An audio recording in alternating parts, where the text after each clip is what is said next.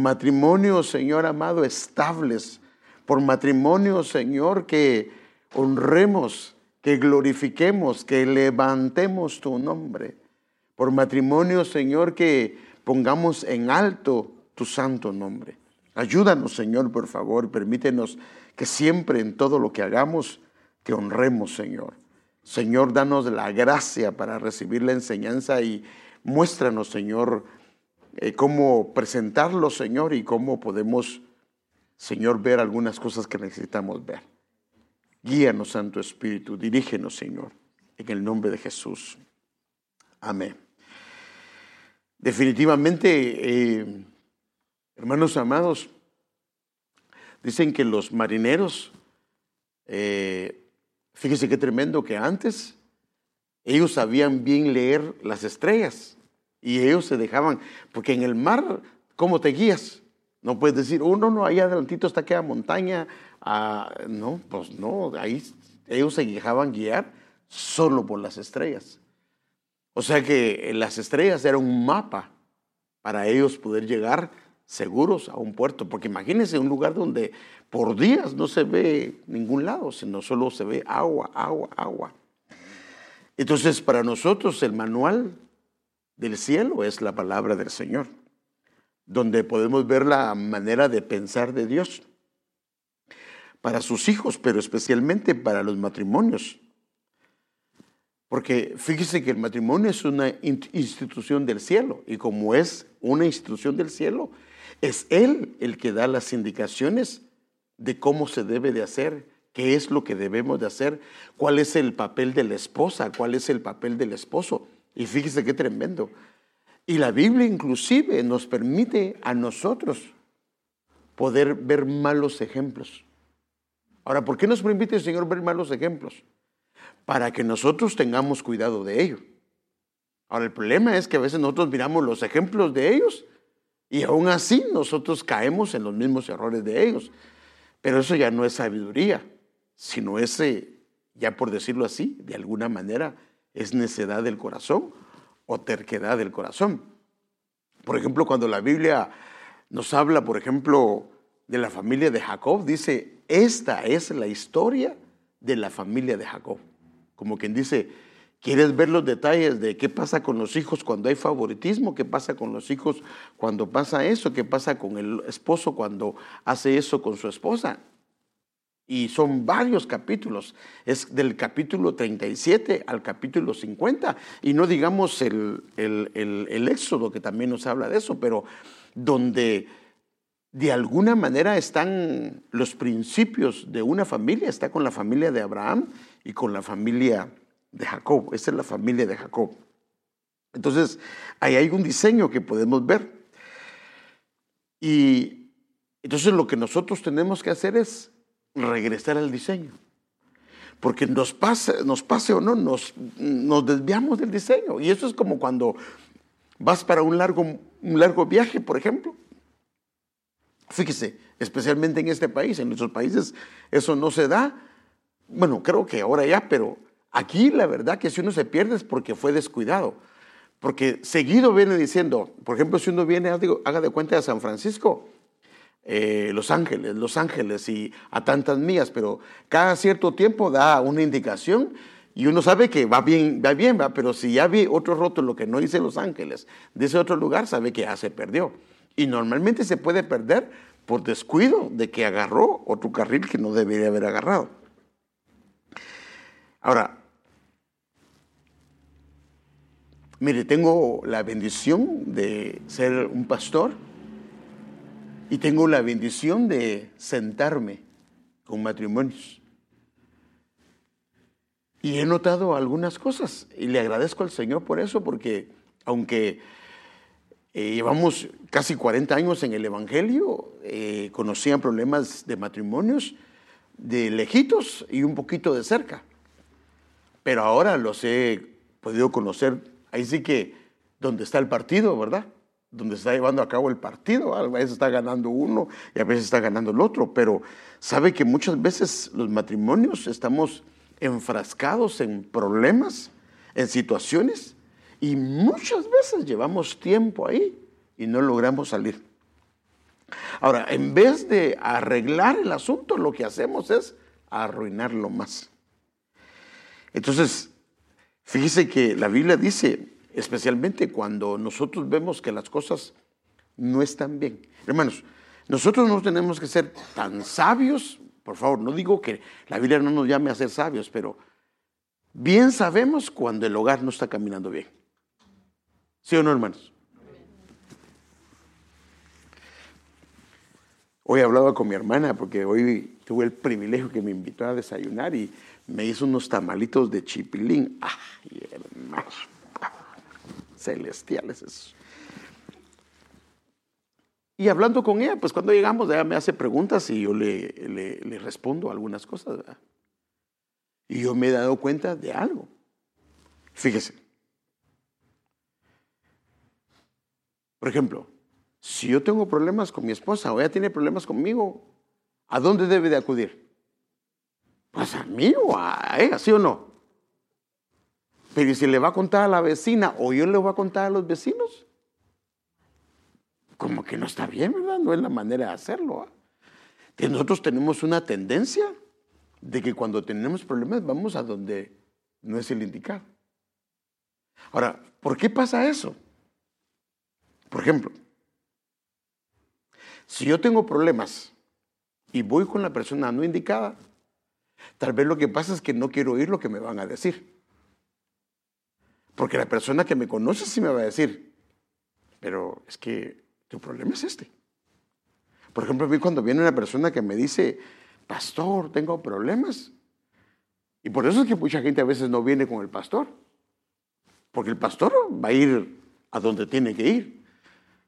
Eh, hay gente que comienza, como que sabe el problema, pero no lo quiere confrontar, entonces no le dice nada al hermano o a la hermana. Pero el pastor se lo va a decir. Por ejemplo, si me dice, es que me siento que ya no quiero seguir adelante, me siento todo desanimado. ¿Qué cree que le va a decir el pastor? ¿Cómo está tu tiempo de oración? ¿Cómo estás con tu lectura? ¿Sí o no? Eso le va a decir. Ah, ya no oro, ya no leo. Pues entonces, para empezar, tenemos que volver a, arreglar eso. Pero si me dice, estoy orando, estoy leyendo, entonces ahora vamos y hasta que encontremos dónde está el asunto. ¿Sí o no? Por ejemplo, cuando a mí me dice alguien, tengo problemas financieros. ¿Qué cree que, qué, cree la, ¿Cuál es la pregunta clásica que le hace uno a... Ahora, eso se la hace el pastor. Otra gente no se la hace porque le da pena preguntar. Pero ¿cuál es la pregunta clásica de un pastor? ¿Estás diezmando? ¿O no? ¿Estás diezmando? ¿Por qué? Porque la Biblia dice que Él va a reprender por nosotros al devorador. Y si no estamos diezmando, posiblemente el devorador podría estar. Entonces ahí yo puedo orar 10 horas por una persona, pero si no está diezmando el devorador, no se va a ir. ¿Por qué? Porque hay un principio. Entonces nosotros vamos a donde debe de hacerse. Entonces, yo creo que una persona que realmente ayuda a alguien es alguien que le dice las cosas como son. Y no que se queda callado o que se queda callada. Porque hay gente que pregunta, ¿Y usted qué piensa, hermano? Y se quedan callados cuando sabe la verdad. Entonces en el matrimonio lo mismo. Entonces yo hablaba con mi hermana y le decía yo, no es que nosotros, nuestra responsabilidad como hermanos es que en la medida que nosotros nos conocemos nos vemos los pies de barro. No lo podemos. Sí o no, hermano, si tenemos relación unos con otros, nos comenzamos a ver los pies de barro o no. Aquí en la iglesia, si no, nos, no conocemos a nadie, no miramos los pies de barro, pero ya cuando estamos conviviendo seguido nos damos cuenta que el esposo es un poco pesado o la esposa es un poco pesada en el trato con su esposo. Y ya comenzamos a ver cosas que en la iglesia no la habíamos visto hasta que ya estamos conviviendo un poquito más con los hermanos. O que los hijos no se portan bien, o que la casa tal vez no está ordenada, o cosas por el estilo. Pero cuando hay cosas así y vemos que son frecuentes y le están haciendo daño al hermano, lo correcto es acercarnos. Sí, hermano, eso es lo correcto. Eso es lo correcto como hermanos. Acercarnos y decirle, le digo porque yo inclusive lo he hecho, yo lo hice inclusive con mis pastores. Cuando yo miraba algo y que le iba a hacer daño a mi pastor, yo me acercaba y le decía, pastor, yo veo esto y esto y esto y esto y esto. Ahora, Se lo dejo a él. Si él lo quiere cambiar, está bien para mí. Si no lo quiere cambiar, por lo menos yo cumplí. Porque con eso le estoy mostrando el amor que le siento a él y el respeto que le siento. Pero imagínense yo viendo que está, va, va de tropezar y no le digo nada. Cuando yo sé cuál es el problema. Eso no está bien. Entonces, nosotros necesitamos regresar a las escrituras.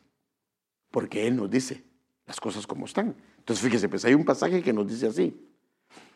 También les he dicho, Jeremías 6:16, deténganse, que ese es el problema que uno le está yendo, eh, porque sería insensato de parte de unos que sabe que ya se perdió y sigue el camino. ¿Qué es lo normal que hace uno? Hermano, en lo natural uno se detiene, ¿sí o no? Se detiene y comienza a ver dónde está.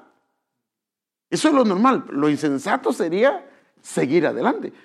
Pero a nosotros nos pasa que sabemos que las cosas no están funcionando bien y seguimos adelante. Y aquí lo que dice el Señor es, deténganse en los cruces del camino. O sea, está hablando como cuando uno va de viaje, va. Deténganse en los cruces del camino, porque en algún cruce me salí. Mire la, mire la BLA, dice, vuelvan al punto de partida. O sea, ¿dónde fue donde se desviaron? Ahora, esta es la parte que nosotros no queremos hacer y por eso es que no queremos reconocer. Mire, hermano, perdóneme, pero no sé si soy yo el único, tal vez soy yo el único marciano aquí, va, pero ¿cuántas veces nos ha dicho la esposa, ¿por qué no preguntando? ¿Será que nos perdimos? ¿Y qué hace uno? No, no, no, eh, aquí voy a encontrar. ¿O no, hermano, de verdad? Que la esposa le ¿por qué no preguntas? no, no, y uno muy machito, va que no, no, no, yo, yo, yo, yo.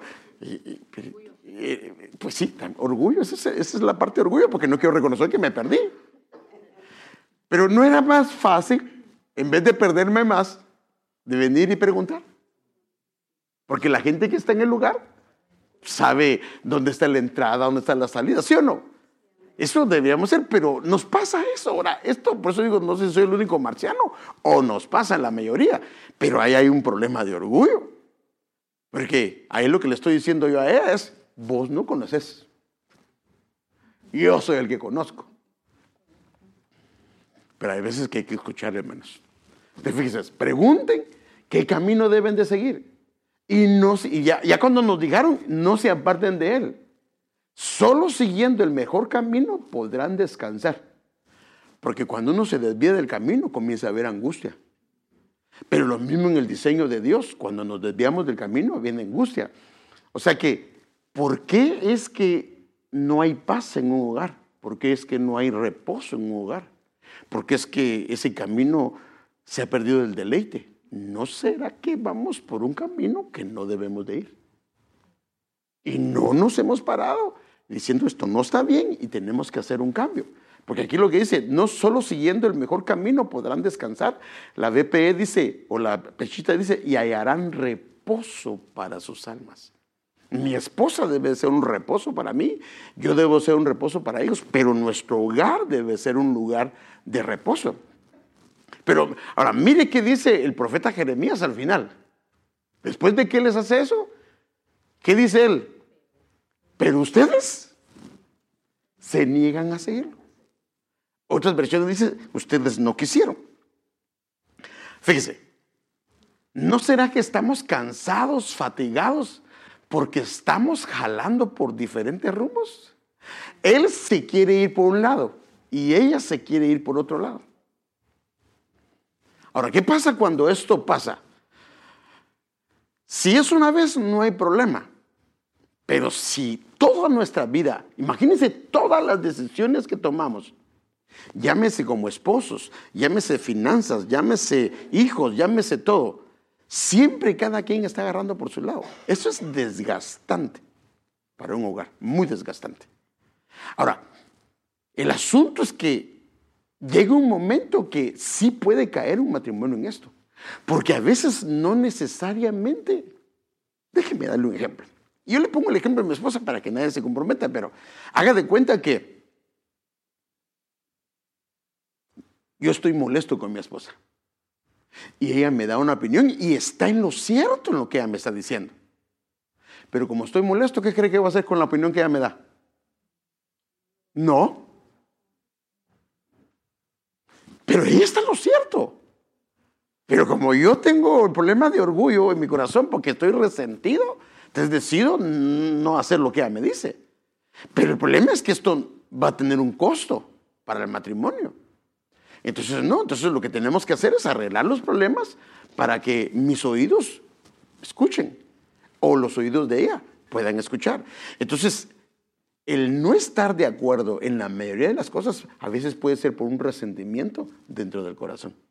Y eso sí va a pasar factura, porque va a traer un desgaste. Y entonces el verdor de un matrimonio se puede perder. Y hermano, cuando se pierde el verdor, entonces el problema es que cuando se pierde el verdor, se pierde el florecimiento. Y al perder el florecimiento, se pierde el fruto. Entonces, no, un matrimonio tiene que tener verdor, porque el verdor es el que anuncia que viene un florecimiento y, las flores anuncian que viene el fruto, vienen las almendras. Entonces la Biblia es muy clara con respecto a esto. Mire, ¿qué dice la Biblia con respecto a esto? Y esto creo que todos lo hicimos. El asunto no es si lo hicimos, sino que lo que viene adelante. Por eso el hombre deja a su padre y a su madre y se une a su mujer. Ahora, los dos deben de fusionarse en un solo ser. Ahora, si no se funcionan en un solo ser, ese camino va a ser tortuoso y accidentado. Ahora, el asunto es este, que en el hogar no puede haber,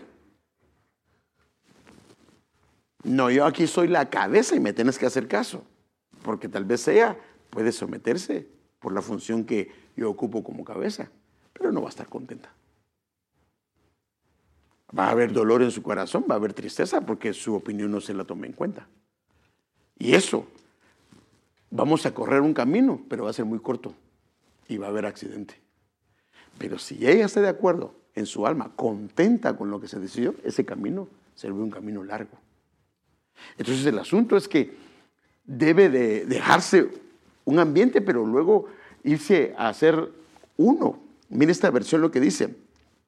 Caminarán dos si no se han puesto de acuerdo. O sea, ya salimos de casa. Ahora estamos caminando. La pregunta es, ¿cómo están los acuerdos entre nosotros los esposos? Mire, créame lo que le digo, y aquí hay por lo menos dos parejas que he casado jóvenes, y en la o tres parejas jóvenes, y a ellos mi consejo, y ahora los llevo a los acuerdos, porque me he dado cuenta, me he dado cuenta que muchos de los problemas en los que nos enfrascamos es que no nos hemos puesto de acuerdo. La falta de acuerdo es una falta de qué? De comunicación. Porque yo doy por sentado que ella sabe que sí es y ella da por sentado que sabe que no, no, no, no. Tenemos que hablarlo. Tenemos que platicarlo. Y uno al platicar se da cuenta si está en desacuerdo ella o no. Por ejemplo, mira, vamos a hacer esto y esto y esto. Y ella solo, ¿Está de acuerdo? Consintió con lo que yo voy a hacer, pero no está de acuerdo. Problema es que cuando no está de acuerdo y vienen los trancazos, a la larga me puede decir, esta te lo dije o no me dejaste opinar. O yo al revés con ella. Entonces, no hermanos, entonces salimos de casa y ahora hay un camino que tenemos que recorrer juntos, pero caminarán dos juntos, ahora juntos, unidos, si no se ponen de acuerdo. Entonces yo quiero invitarlo a hacer algo hoy. Bueno, no hoy, sino en lo que lo haga usted en casa.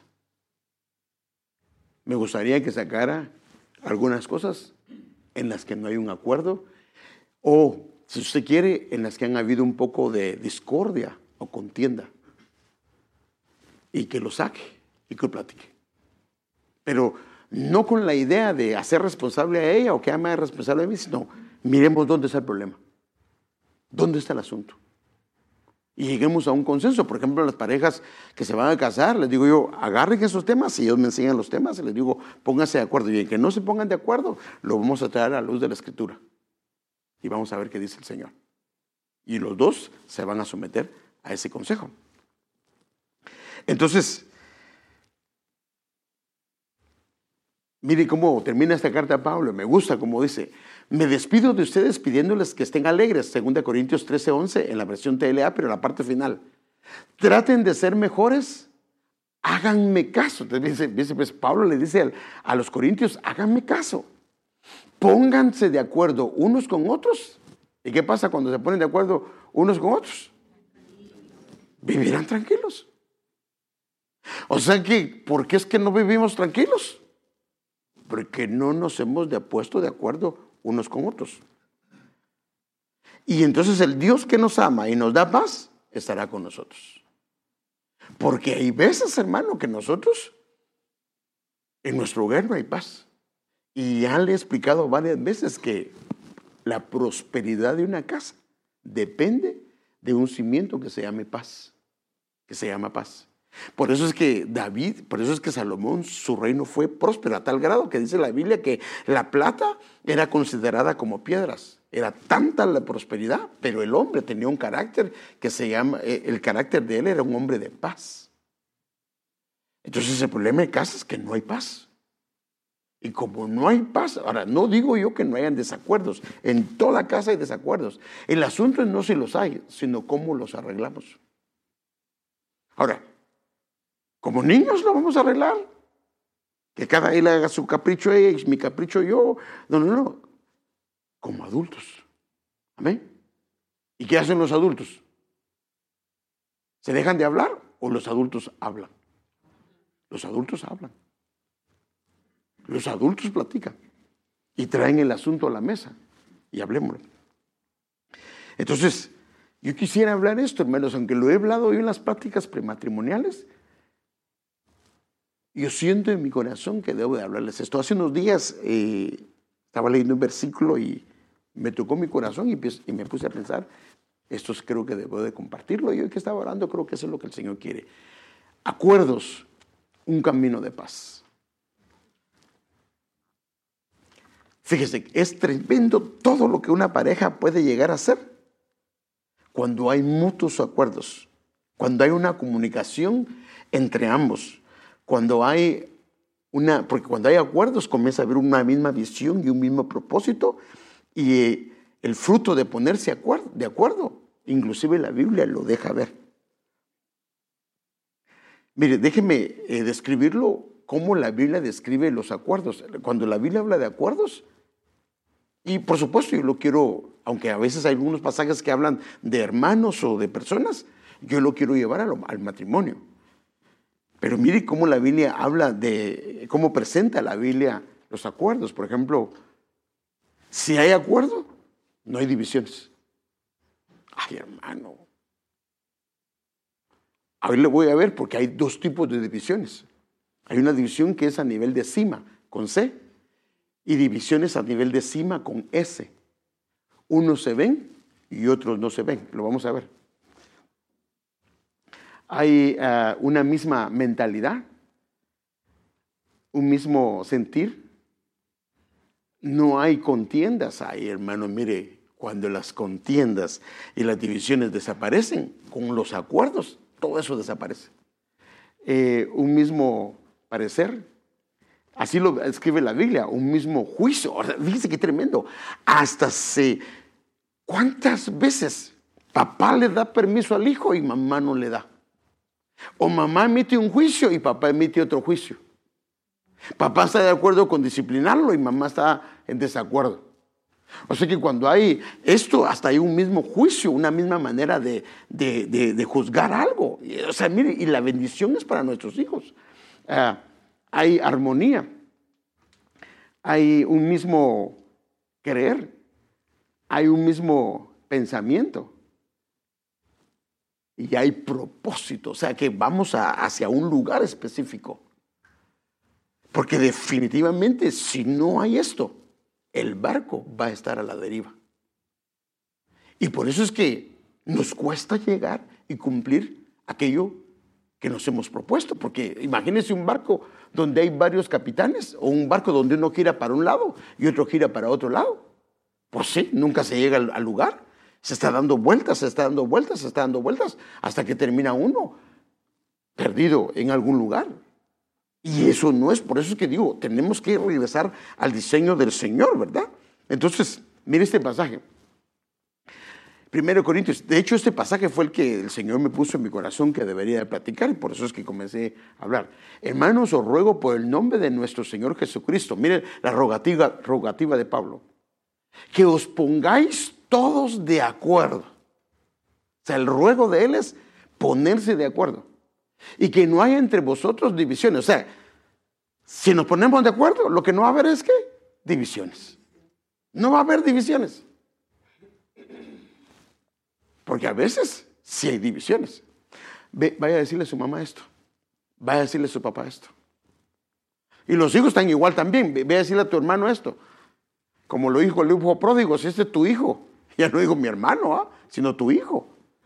Entonces, y que no haya entre vosotros divisiones, sino que estéis perfectamente unidos. Ahora, mire, cuando hay acuerdo, que estéis perfectamente unidos en un mismo pensar y un mismo parecer. Digo esto, hermanos míos, porque los de Chloe me han informado acerca de vosotros, de que hay entre vosotros contiendas. O sea que cuando hay faltas de acuerdo, hay divisiones y terminan habiendo contiendas que son sinónimo de discusiones, que son sinónimo de pleitos. Déjeme enseñárselo en este pasaje donde ya puse algunas versiones de esto. Hermanos, os ruego por el nombre de nuestro Señor Jesucristo que os pongáis todos de acuerdo la Reina Valera 1960 dice que habléis todos una misma cosa. O sea que como matrimonios tenemos que hablar una misma cosa. No podemos estar partidos porque los hijos, por eso es que los hijos dicen, no, a mi papá no le pido permiso porque mi papá eh, me dice que no, pero mi mamá me dice que sí. ¿Están hablando una misma cosa? No. ¿Y quién va a salir afectado? Los hijos.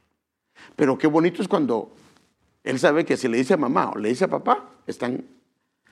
que habléis todos una misma cosa. A la NTV dice que vivan en armonía los unos con los, con los otros. O sea que hablar una misma cosa en la Biblia es igual a una armonía. Y que no hay entre vosotros divisiones.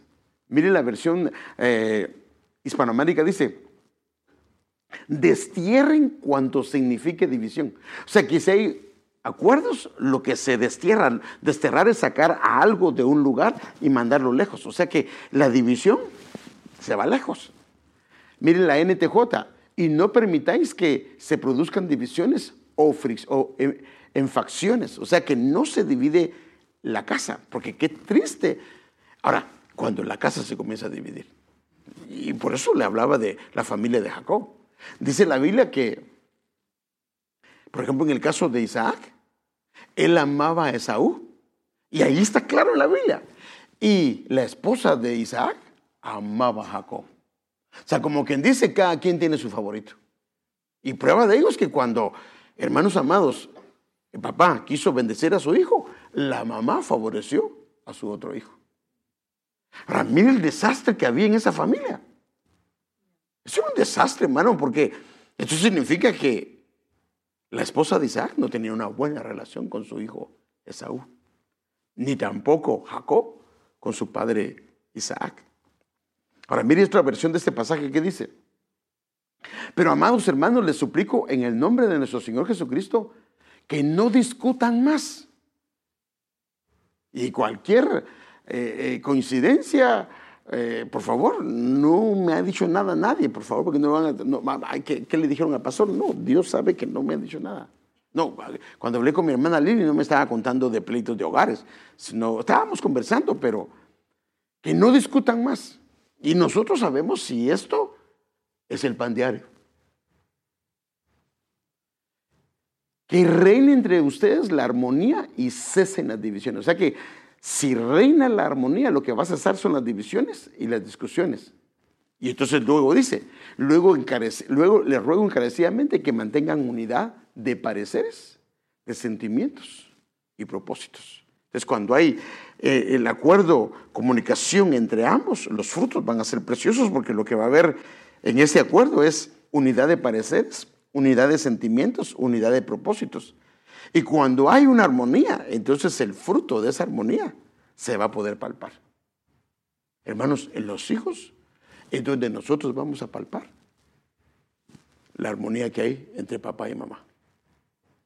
Por eso es que el asunto no es solamente para que yo pueda vivir en paz con ella, sino que al vivir en paz con ella, fruto del acuerdo mutuo que tenemos, el fruto lo vamos a ver en los hijos. Porque entonces ellos como no jalan ni para acá ni para acá, realmente tienen una identidad de quiénes son. Porque es que un hijo, un hijo busca una identidad que no le corresponde. ¿No será que esa identidad no la ha agarrado de, nosotros los padres? Porque el, problema está con nosotros los padres. Entonces los acuerdos mutuos son el antídoto contra la contienda, divisiones y pleitos. El acuerdo mutuo. Entonces, ¿qué tenemos que hacer? Agarrar los problemitas que nosotros sabemos que tenemos en casa, que usted y yo sabemos, traerlos a la mesa y decir, ¿qué vamos a hacer con este hijo?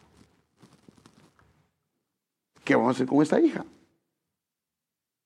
Mira que este hijo no colabora, mira que esta hija está haciendo esto, mira que, ¿qué vamos a hacer? ¿O qué vamos a hacer con las finanzas? Porque yo les he hablado varias veces que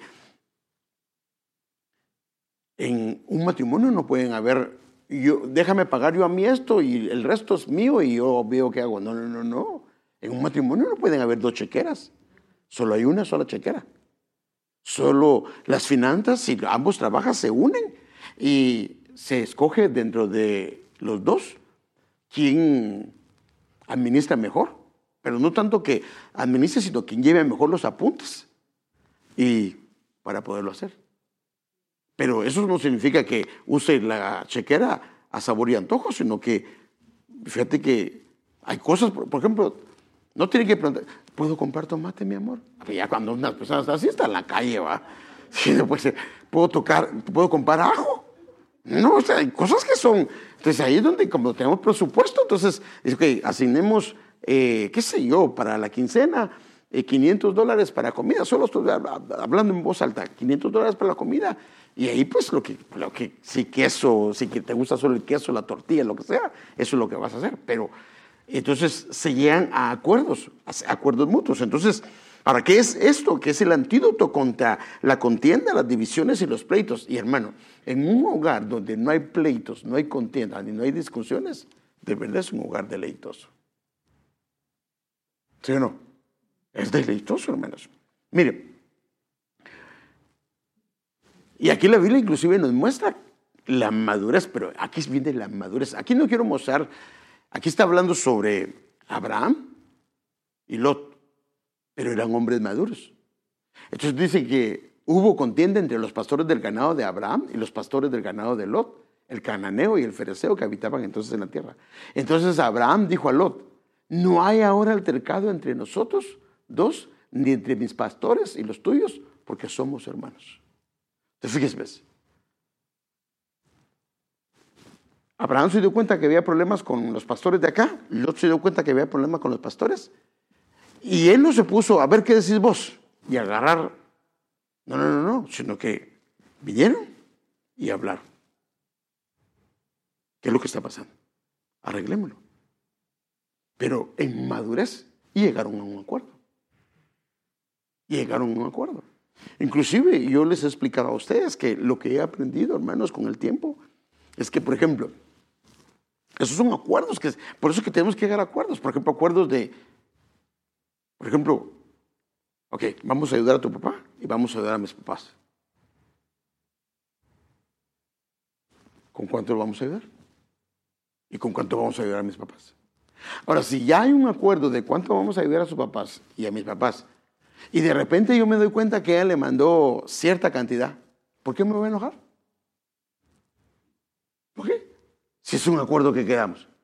Pero ¿qué si ella me dice que no le manda nada y cuando vengo a dar la cuenta del banco aparece envíos para allá? ¿Cómo me va a poner?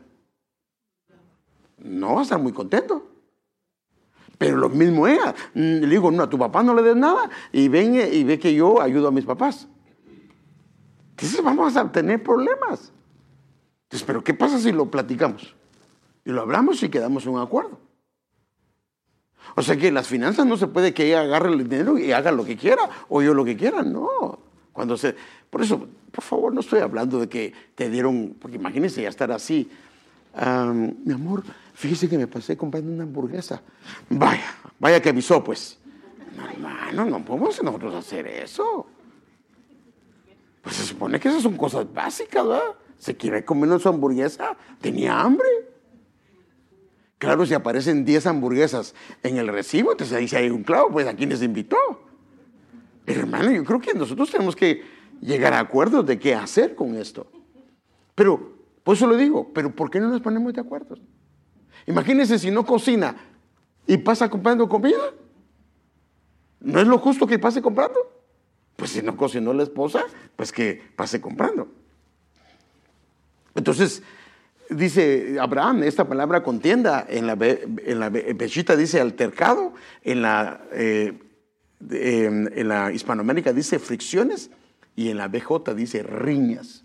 O sea que, o sea, entonces una es poniéndonos de acuerdo, vamos a evitar las contiendas en el camino.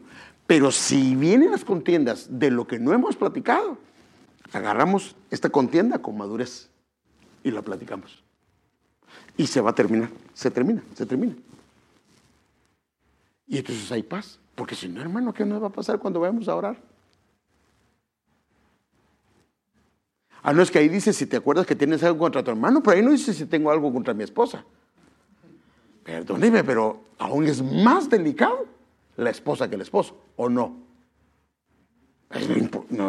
ahí, del hermano no digamos, mi esposa no digamos. De las divisiones pueden ser visibles e invisibles, es lo que les quiero enseñar. Ejemplo, esta es una montaña, pero aquí usted puede ver, hay cimas con C y cimas con S. Ahora, ¿qué es la diferencia de una cima con C? Es que es algo que yo voy, por ejemplo, en el camino y no puedo pasar porque es tan alta la pared que no puedo pasar al otro lado. A veces en el matrimonio hay ese tipo de cimas y vamos a ver cuáles son. Y a veces hay cimas con S, que son abismos, como dice aquí, precipicio, despeñadero, profundidad, eh, cavidad que con cierta hondura se hunde en la tierra. Esas no se miran. Gracias, mi amor. Aleluya. No estamos de acuerdo, pero se puso. Gracias. Gracias, mi cielo. Pero fíjese, el problema de las otras, de las que son con C de casa, es que yo las puedo ver y de alguna manera puedo darles vuelta. Claro, me va a costar más pasar al otro lado, pero puedo hacer algo. Pero las que son debajo de tierra, ahí uno puede morir, porque esas no se ven. Y vamos a ver algunas de esas. Déjenme mostrarle. Por ejemplo, la cima, que son las divisiones que se pueden ver, a veces los hijos son una división entre los esposos. A veces los suegros son una división entre los esposos. Pero eso se pueden ver. Porque viene la hija y le hace más caso al papá o a la mamá. O el hijo le hace más caso al papá y a la mamá y nunca escucha a su esposo. O nunca escucha a su esposa. Y eso puede ser una cima. Los amigos, los parientes, el trabajo, la tecnología, las enfermedades, el entretenimiento, las finanzas, probablemente los problemas no resueltos, pero también el mal carácter puede ser, que ya sé yo que es mal carácter y lo que hago es que me quedo callado. Te le doy vuelta a la cima, ¿va? Bueno, eso sí tengo la capacidad de quedarme callado, pero algunos no se quedan callados. ¿Y qué hacen? Le dan de lo mismo que le están dando. Ah, los celos, los celos es algo que se puede ver en una persona. La mala actitud, la falta de respeto. Ahora, estas cosas son cimas que le podemos ver. Lo que no podemos ver y que cuando se da en un matrimonio, hermanos, es bien serio. Mire, yo le he contado y se lo voy a volver a contar porque creo que vale la pena hacerlo. Yo recuerdo, no era pastor todavía y, y viene una pareja que me tenía mucho aprecio. Yo les llevaba producto a ellos, pero ellos conocían que eran cristianos y me dijeron, Fíjate, Héctor, que nos gustaría que si nos puedes ayudar. Tenemos problemas matrimoniales. También dije, oye, llegué a su casa. Ya fui a platicar con ellos. Y cuando fue a platicar con ellos, el problema de ella es que, como ella trabajaba con muchos distribuidores, alguien le habló bonito y comenzó a textear de una manera inadecuada. Y vino él y le encontró esos textos y se volvió un serio problema en casa. Lo arreglaron, aparentemente. Como a los dos, tres años, imagínense, dos, tres años. Él comenzó con un problema y comenzó a ir a unos lugares donde las mujeres bailan, los nightclubs. Y él se hizo novio de una de ellas. Ellos tenían un negocio bien próspero, hermanos, pero próspero. Y tenía dos hijos. Y entonces el negocio comenzó a tener problemas. Porque ellos tenían problemas serios. Y entonces cuando yo llegué, ella me dice, mira, esto fue lo que pasó antes y lo arreglamos, él me perdonó. Pero ahora viene él y tiene ese problema. Y él decía, sí, perdóname, yo sé, ya le pedí perdón a ella, no le, no le mencioné el nombre, ya le pedí perdón, pero vuelvo a caer en lo mismo, vuelvo a caer en lo mismo. Y ella estaba llorando y sufriendo, porque no se arreglaba el problema. Y la verdad, le soy honesto, le dije al Señor, no sé ni qué hacer, Señor. Porque pues él dice que le pide perdón, se había arrepentido y ella también ya lo arregló, pero no se resuelve y él continúa en el mismo asunto. En ese entonces no conocía yo la administración. Y hubo un silencio como de un minuto, o más de un minuto al menos. Y de repente, él estaba, yo estaba sentado aquí, estaba en una mesa, y él estaba sentado aquí, ella estaba sentada aquí, y él se pone de pie. Fíjese qué tremendo. Y le señala así como le estoy diciendo. ¿Te das cuenta cómo se siente? ¿Te das cuenta cómo se siente? O sea que él el problema que había tenido hace dos, tres años no lo había arreglado. Llevaba ese resentimiento. Lo que él estaba haciendo era desquitarse con ella para que ella sufriera. Ahora estoy hablando de dos esposos. Ahora con eso se estaba arrastrando su negocio, lo que él llevaba, y estaba arrastrando a sus hijos también. Entonces, hay cimas con ese profundas que a veces no se logra ver. La esposa no sabe que él tiene problema de resentimiento con ella, o el esposo no sabe que ella tiene un problema de resentimiento. Porque no lo hablaron. Entonces puede haber una raíz de amargura, falta de perdón, el orgullo, el favoritismo con los hijos, la necedad y terquedad, no darle el lugar a su esposa que debe, la crítica destructiva y constante, la falta de comprensión, la hostilidad en el trato, el aislarse, la soledad, el no aprender a escuchar al cónyuge. O sea que hay varias cosas que pueden ser cimas que se pueden lastimar o uno del otro. El problema es que al lastimarse el otro, se va a afectar la casa. Porque la casa necesita a los dos, no solo a uno.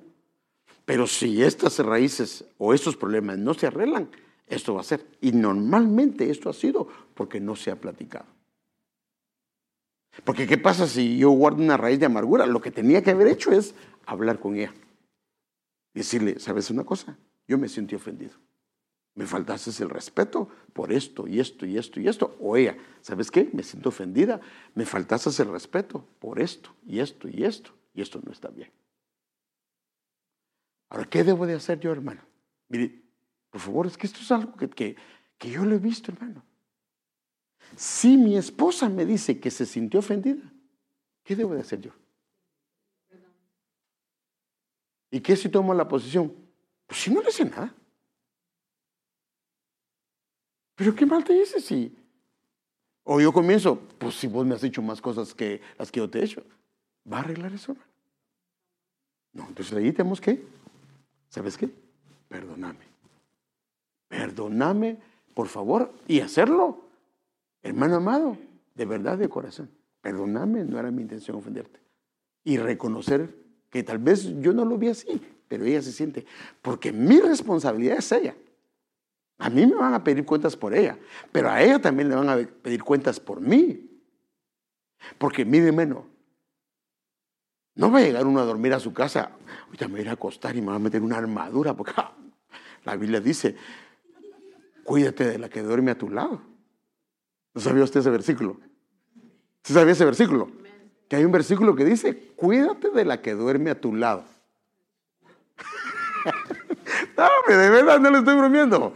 Es cierto.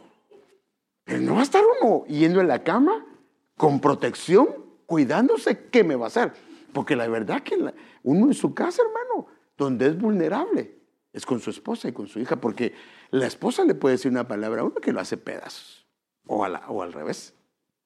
Pero no, no es eso lo que el Señor quiere. Entonces, si nos ponemos de acuerdo, entonces el camino será eh, si no, perdón, si no nos ponemos de acuerdo, entonces el camino será muy accidentado y de muchos inconvenientes. Entonces quiero mostrarle con dos, es que mi hermano a veces pasa, porque lo que pasa es que los dos fuimos enseñados diferentes. Y le voy a poner un ejemplo. Y por eso digo, llevarlo a la aplicación del matrimonio. Cuídate de la que duerme a tu lado. No, yo, pastor, como dijeron eso, inclusive yo mejor duermo en otra cama o duermo en otro cuarto y al cuarto le echo llave. Ay, hermano, ¿cómo puede ser? No, eso no, no puede ser, sino ahí que sea por porque no puede dormir porque el otro ronca mucho, esa es otra cosa. Pero, pero que no sea por eso. Esa es otra cosa. Pero fíjese, estoy diciendo todo esto porque la Biblia nos deja ver algunas cosas. Por ejemplo, Pablo tenía dos mujeres. Tremenda, perdón, pero bueno, tal vez no es la palabra dos mujeres porque se puede interpretar mal. Dos hermanas siervas del Señor que trabajaban con él. Tremendas para trabajar. Pero entre ellas tenían un serio problema. Y el problema era su carácter. Déjeme enseñárselo. Mire, Filipenses 4 del 2 al 3. A Evodia y a Sintique les pido encarecidamente que se pongan de acuerdo como cristianas que son. La NTV dice, dado que pertenecen al Señor, que arreglen su desacuerdo. Y entonces le dice, en este caso, a a Timoteo. Ayúdalas tú también, fiel compañero, ya que lucharon conmigo por la, casa del, por la causa del mensaje del evangélico, eh, evangélico. O sea que, ¿eran luchadoras en el Señor? Sí, eran luchadoras. Junto con Clemente y el resto de mis colaboradores cuyos nombres están escritos en el libro de la vida. O sea que eran cristianas, eran eh, luchadoras, eran personas que habían ayudado a Pablo. Pero ahora déjeme ver qué dice la Biblia con respecto a sus nombres, porque el problema está en sus caracteres. Mire, Evodia significa buen viaje y Sintique significa accidente.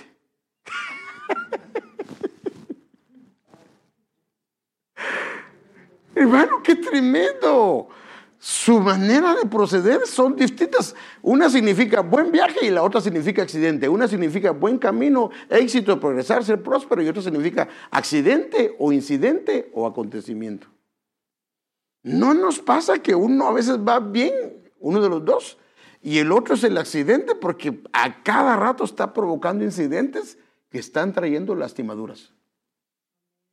Ah, las dos eran siervas del Señor. Las dos estaban escritas en el libro de la vida, pero su problema era la manera de operar.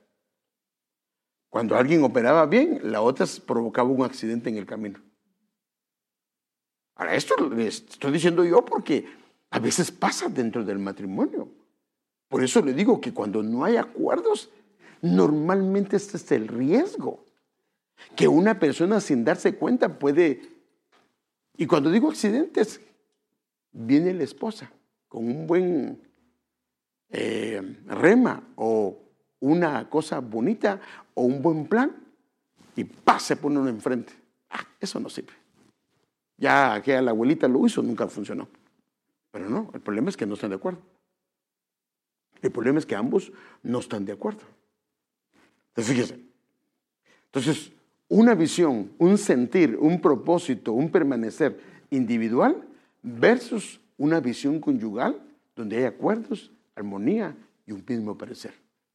Esto es importantísimo, hermano, porque la Biblia dice, ya no son uno, sino son, perdón, ya no son dos, sino son uno. O sea que la individualidad de cada uno de los esposos al casarse se perdió.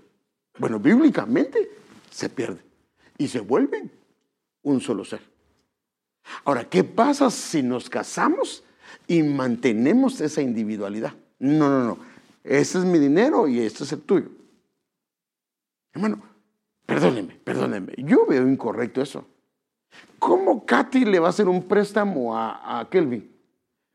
Y al rato le está pidiendo que le pague. O que Kelvin, no, no, no es así, no es así. O que Kelvin le haga un préstamo a ella. ¿Me puedes prestar de tu dinero? ¿Cómo es eso, hermano? Eso no está bien. Si el dinero es de ambos. O no, pero es que ella gana más o él gana más. No, es de ambos. Es de ambos. No se pueden estar haciendo préstamos, no pueden estarse eh, eh, eh, cuidando eso, no. Tiene que haber una visión conyugal, una manera de parecer, una armonía conyugal. Entonces déjenme darle estos pensamientos. Por ejemplo, la otra persona se debe de ajustar. La visión individual, cuando hay una visión individual y no hay un acuerdo mutuo, es que la otra persona, o sea, el esposo o la esposa, se debe de ajustar a mi visión. Y esto es lo que trae son roces y, riñas. No, así son, así soy yo, así es como deben hacerse las cosas y punto. Obvio, eso no es bueno. La visión conyugal, nos ajustamos a una visión conyugal y esto trae armonía.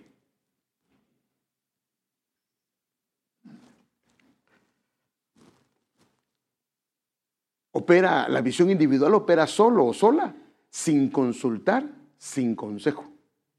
La visión conyugal opera en mutuo acuerdo en sabiduría. Para fíjense, hermano.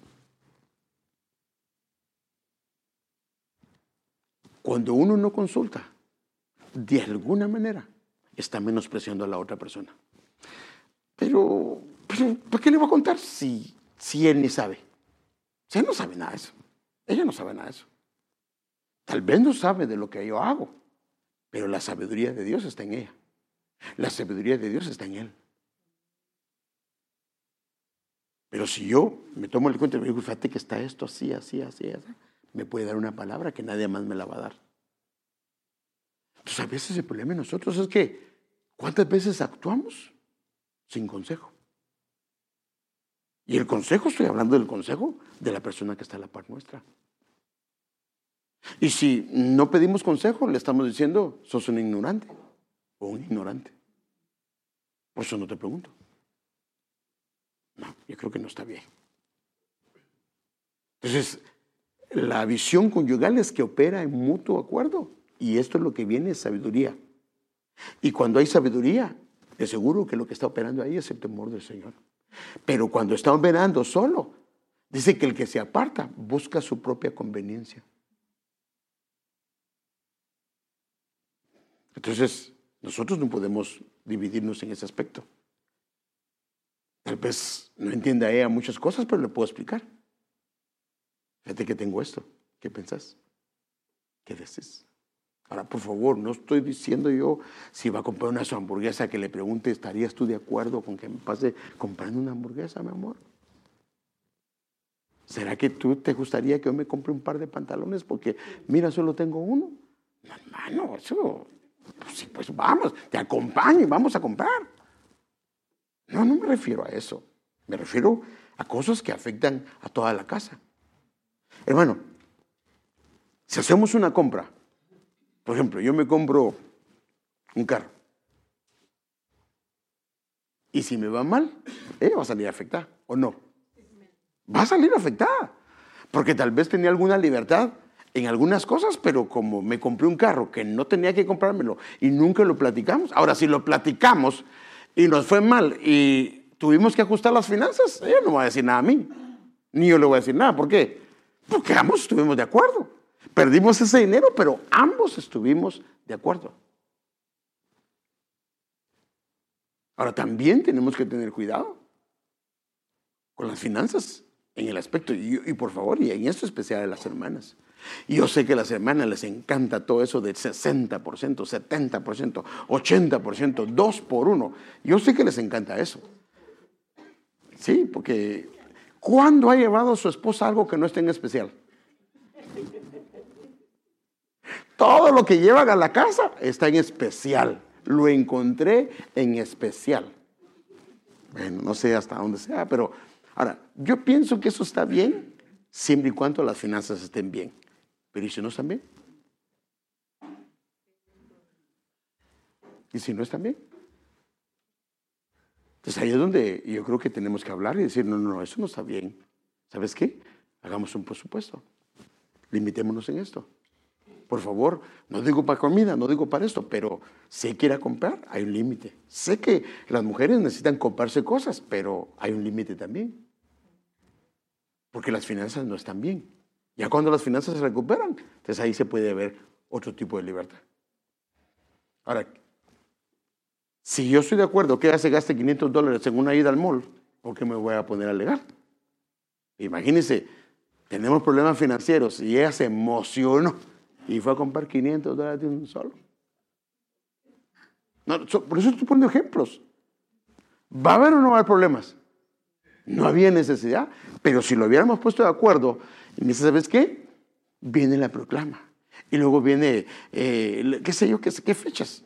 Y necesito comprarme. Ya ves que yo necesito el vestido de la mañana, el de la tarde y el mediodía y para comer. Bueno, si hay, no hay problema. Yo creo que no hay marido que se oponga en eso. Pero si no hay, ¿por qué va a hacer eso? O sea, menos, es que estoy hablando de ponerse de acuerdo. Mire, dependiente va, o a veces es al revés, ¿verdad? Es el marido el que es gastalón, ¿verdad? Porque le entró los años de los 40 y los años de los 40 a 45, anda, aquel que solo quiere verse y ponerse la ropa más y bien apretadita y socadita, apretadito. Cuidado, ah, cuidado, cuidado, cuidado. Entonces, fíjese, eh, cambios arrebatados por malas decisiones y hay pérdidas, hay roces. Los cambios se hacen en armonía y se ajusta a la visión, en armonía. Y si se pierden no hay ningún problema. A mi parecer y sentir gobiernan. Eh, cuando es visión individual, mi parecer y mi sentir gobiernan y por supuesto, esto va a traer frustración a la otra persona, porque no está de acuerdo. En cambio, el consejo en armonía lo que trae es un ambiente de paz. Y qué bonito, hermano. Mire, hermano, si es que fuimos, no, no dijo el Señor, pues mi paz os dejo, mi paz os doy. Hermanos, si nuestros hogares no están en paz, no es culpa de Él. Él nos dio dos ministraciones. La paz que nos reconcilió con Dios y otra paz para que convivamos en el ámbito horizontal empezando de nuestra casa. Y qué bonito es cuando hay paz en el hogar, cuando hay paz, pero la paz, su enemigo número uno, es la falta de acuerdo. Entonces platiquémoslo, hablemoslo.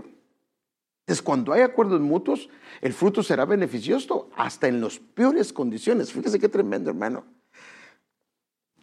Mire, este es un ejemplo negativo, pero es un ejemplo de cuando se ponen de acuerdo.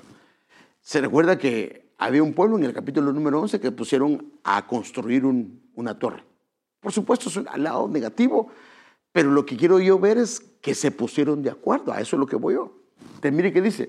Pero el Señor descendió para ver la ciudad y la torre que habían edificado los hijos de los hombres. Y dijo el Señor, son un solo pueblo. O sea que estaban unidos. Y todos ellos tienen la misma lengua. La versión de las Américas dice, son de un mismo labio. O sea que hablaban lo mismo. En otras palabras, estaban de acuerdo. Esto es lo que han comenzado a hacer. O sea que cuando hay un acuerdo se comienza a hacer algo. Y mire lo que dice la parte 3. Y ahora, nada de lo que se propongan hacer les será imposible. O sea que unas personas, un matrimonio que se pone de acuerdo, casi no hay nada que no se pueda hacer. Eso es lo que dice aquí. Por eso Dios inclusive tuvo que cambiarles el lenguaje. Porque ellos lo iban a conseguir. Entonces, por eso la Biblia dice que uno echa fuera a mil y dos a diez mil. Que Dios nos ayude, hermanos. Necesitamos ver esto. Pero, Padre, se me fue el tiempo. Entonces, cuando hacemos las cosas de común acuerdo, en la Biblia se le llama, inclusive, ¿qué es hermano? Yo estaba viendo eso. Labios de pureza. Porque por eso dice que eran de un solo labio. O sea que, mire cómo lo dice. En ese tiempo, eh, Sofonías 3.9, en ese tiempo daré a los pueblos labios puros. La Reina Valera 2020 dice pureza de labios. Ahora, mire que cuando hay pureza de labios, o sea, hay un mismo sentir. Para que todos ellos invoquen el nombre del Señor, para que les sirvan de común acuerdo. O sea que cuando hay un común acuerdo, en la Biblia se le llama pureza de labios. O sea que ambos han hablado. Ambos han platicado, ambos se han puesto de acuerdo. Y en la Biblia ese ponerse de acuerdo se le llama una pureza de labios. Hablo las cosas que a mí no me parece porque no quiero que ella tropiece. Ella habla lo que, porque imagínense, si ella está resentida y no me dice nada, definitivamente puede desquitarse en algo. O si yo estoy resentido y no le digo nada, me puedo desquitar.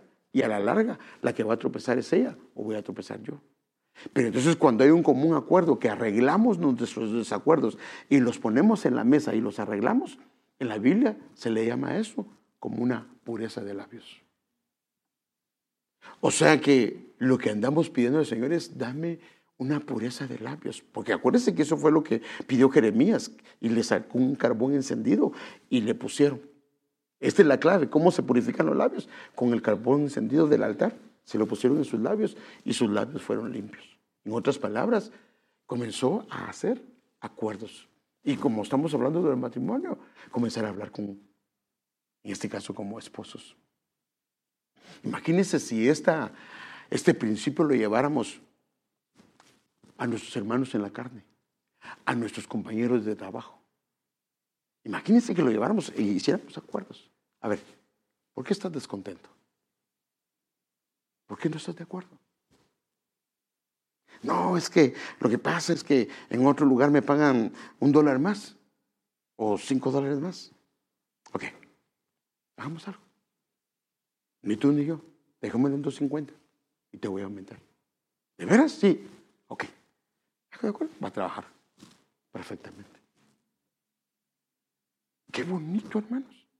Por ejemplo, imagínense cuando llegamos como matrimonios. Yo no sé cuántas, cuántas veces come usted al día. Algunos comen tres y algunos hasta cuatro, hermano. Porque si me dice, ah, no, yo casi no como, está bien gordito, ¿desde dónde? Ni que fuera aire nada más. No, yo creo que sí. Algunos comen más tiempo de los que son, pero fíjese. Pero hasta en eso nos podemos poner de acuerdo. Por ejemplo, en mi caso, yo no tengo problema en un horario que haga comida. Yo cuando tengo hambre como. No tengo problema en que haga. Pero tenía un hermano que es pastor, que si a las 12 tenía que comer, hermano. A las 12, no sé si ya cambió, pero a las 12 tenía que comer. Y su esposa ya estaba de acuerdo en eso. Entonces, hasta en eso tenemos que poner de acuerdo. Porque tampoco a su esposo no lo puede tratar como un niño, ¿verdad? No, cómete hierbas porque mi mamá me dijo que hierbas tenías que comer. Porque, tenés que, porque te ves todo, todo, todo blanco, te das vitaminas. No, hermano, no, te, que darle lo que le gusta al marido y lo que le gusta a ella. Aún para la intimidad hay necesidad de ponerse de acuerdo. Mire, hermano, no se priven el uno del otro excepto de común acuerdo y por cierto tiempo para dedicarse a la oración, excepto de común acuerdo. La esposa no le puede poner no más de ahora en adelante, porque yo soy una de las vírgenes del Señor. No, hermano, eso no, eso no puede ser. No, hermanos. Eso no puede ser. Ni él, no, no, no. Es que la Biblia dice en Apocalipsis 14 que él viene por aquellos que no se contaminaron con mujer. Eso no dice la Biblia. Pues sí dice, pero no es eso lo que quiere decir. Y de ahora en adelante, perdóneme, pero usted perdió, tiene un hermano más, pero no marido. No, hermano, eso no puede ser. Ahí dice, de común acuerdo, para dedicarse a la oración. ¿Y para qué es que se desee? No porque le duele la cabeza, ¿verdad? Porque cuando comienza la mujer, que me duele la cabeza, me duele el oído, me duele la uña. Bueno, si le duele, pues igual, pero todos los días hay, hay algo, hermano, ahí hay gato encerrado. Para dedicarse después a la oración, vuelven después a juntarse a fin de que Satanás no los tiente por causa de la falta de dominio. ¿Sabe que a veces hay hogares que la misma esposa ha expuesto a su marido a la infidelidad? O el mismo esposo ha expuesto a su esposa por la, a infidelidad. Mire, nunca se me olvida un versículo que dio el hermano Alex Medina. Y él decía esto, y es cierto, que el que no provee para los de su casa es peor que un incrédulo. Entonces vengo yo y para justificar, ah, pues, pues, yo en mi casa he pagado los biles de la casa, he pagado, eh, miren, hasta gorditos están estos patojos, mi mujer también hasta gordita está ella, y, comienza uno, no, esa es una de las cosas que yo debo de proveer para mi casa. Pero yo a mi casa tengo que proveer seguridad. A mi casa yo tengo que proveer amor. A mi casa yo tengo que proveer enseñanza. A mi casa yo tengo que proveer la, la unión fraternal. Son cosas que me corresponden como esposo. Y a veces en esas estamos fallando. Entonces, no solo es la parte de intimidad, esta es una parte. Pero hay otras cosas que están involucradas. Entonces, hermanos amados, necesitamos practicar. Yo quiero pedirle, por favor, hoy, si usted considera que hay algunas áreas que han sido de fricciones, platíquelas. Y si usted desea, si no se ponen de acuerdo, porque a veces tenemos puntos de vista muy encontrados. Ahora, aún la falta de acuerdo lo podemos hacer sin necesidad de pelear. Entonces, mi consejo es, si no se ponen de acuerdo, tráigalo. Y con la ayuda de Dios, mi esposa y yo, nos vamos a sentar a decir, hermano, esto es lo que dice la Biblia. Ella tiene, ella tiene razón. O hermano, o hermana, ella, él, tiene razón. Esto es lo que dice la Escritura. ¿Y entonces qué pasa? Es un mutuo acuerdo. Imagínese ese camino, va a ser deleitoso. Hermano, por falta de acuerdos. Hay hogares que solo están esperando que sus hijos crezcan y se casen y cada quien por su lado. ¿No, sé, ¿No cree que eso es triste, hermano? ¿Cómo es posible que tantos años sufrimos y batallamos y ahora que después que los hijos se casan, cada quien por nuestro lado? Pero es porque como nunca se pusieron de acuerdo, hubieron discusiones, contiendas, riñas, y estas cosas lo que traen es que o ella me lastima a mí o yo la lastimo a ella. Y el problema es que hay un punto donde es difícil regresar, pero sí se puede con Dios, pero es difícil. Entonces lo mejor es que como maduros, como matrimonios maduros, nos sentemos, platiquemos, hablemos, conversemos. A ver cuál es el problema. ¿Por qué estás molesta? ¿Por qué estás molesto? Ahora, acuérdense, cuando estamos haciendo eso, no me voy a justificar. Porque, ¿sabe, qué es el problema que nosotros tenemos, hermano? Que nosotros tenemos que aprender a escuchar. Si yo le pregunté a ella, ¿por qué estás molesta? ¿Qué debo de hacer? ¿La debo dejar de hablar? ¿O qué pasa si ella comienza? Es que fíjate que, no, pero es que vos, no la dejé hablar. No, tengo que dejar que ella hable. Que se desahogue, que diga lo que ella piensa. Y después, y le voy a decir, perdóname, tal vez me entendiste mal, no fue lo que quise decir. O sabes qué, aquí hay un error. Pero lo mismo, si llega, yo, yo soy la persona dañada, que me deje hablar.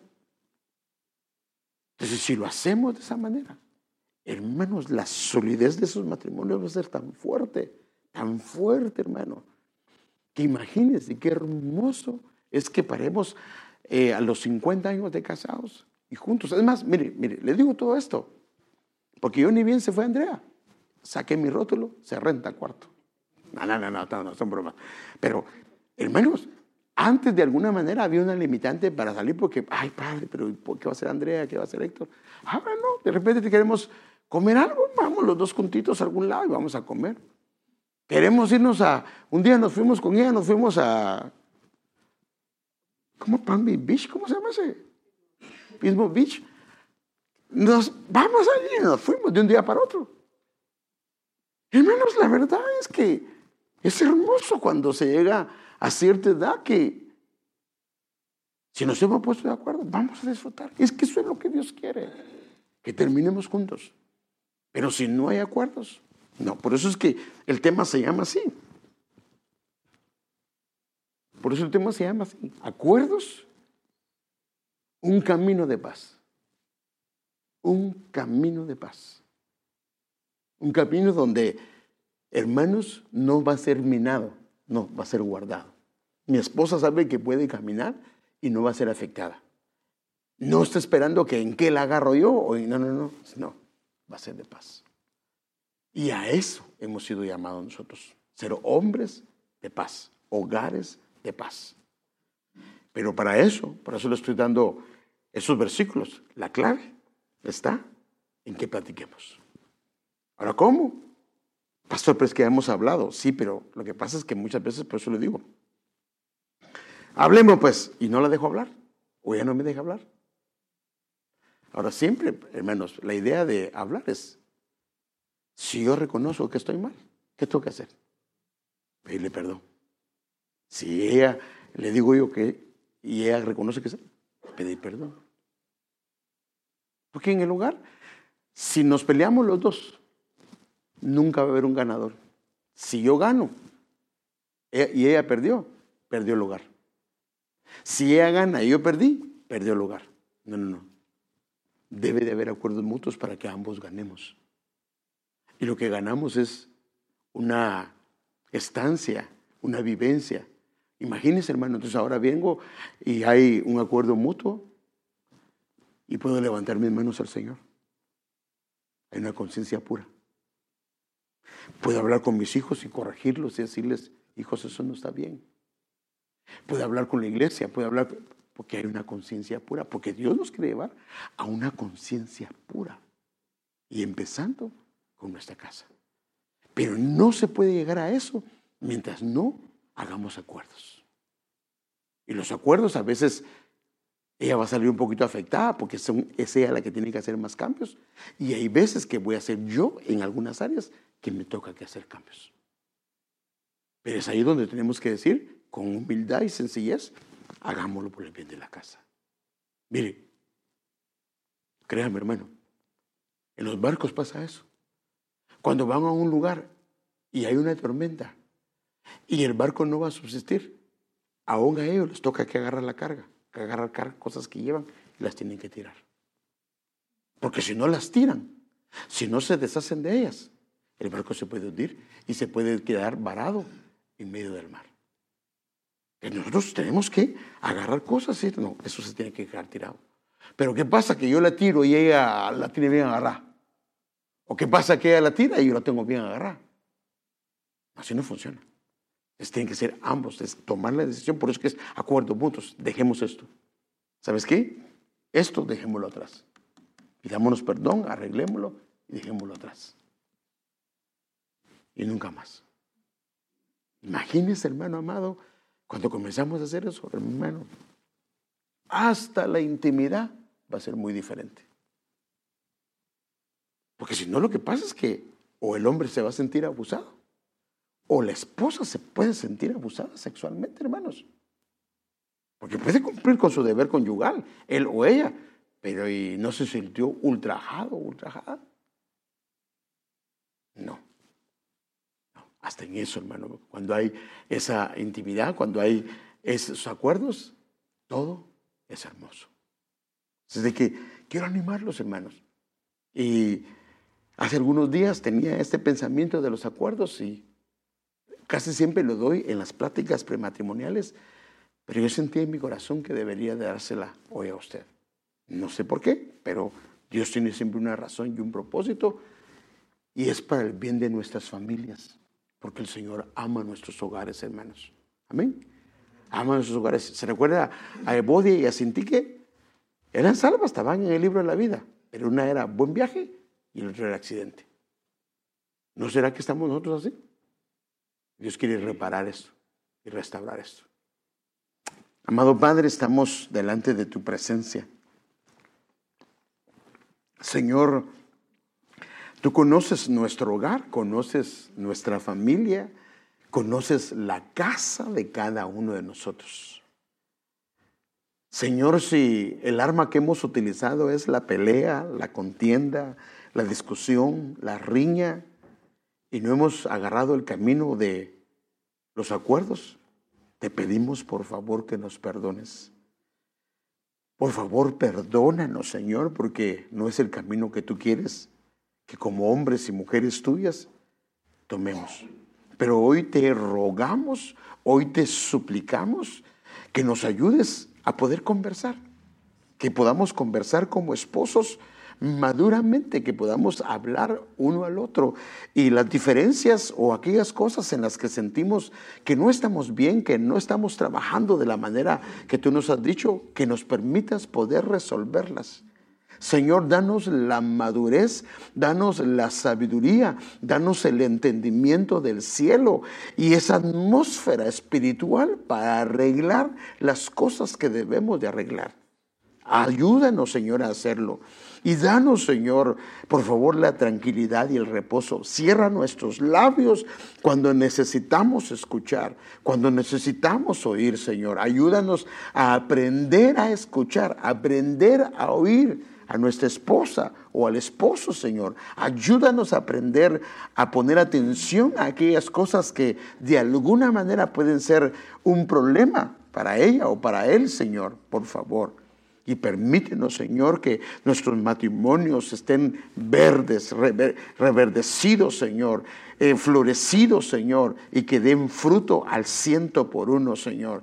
Que tu nombre sea glorificado en nuestros matrimonios y haz matrimonios fuertes, matrimonios para la honra de tu nombre. Que tu nombre sea glorificado en nuestros matrimonios y nos hagas firmes, Señor. En el nombre de Jesús. Lo pedimos, Señor.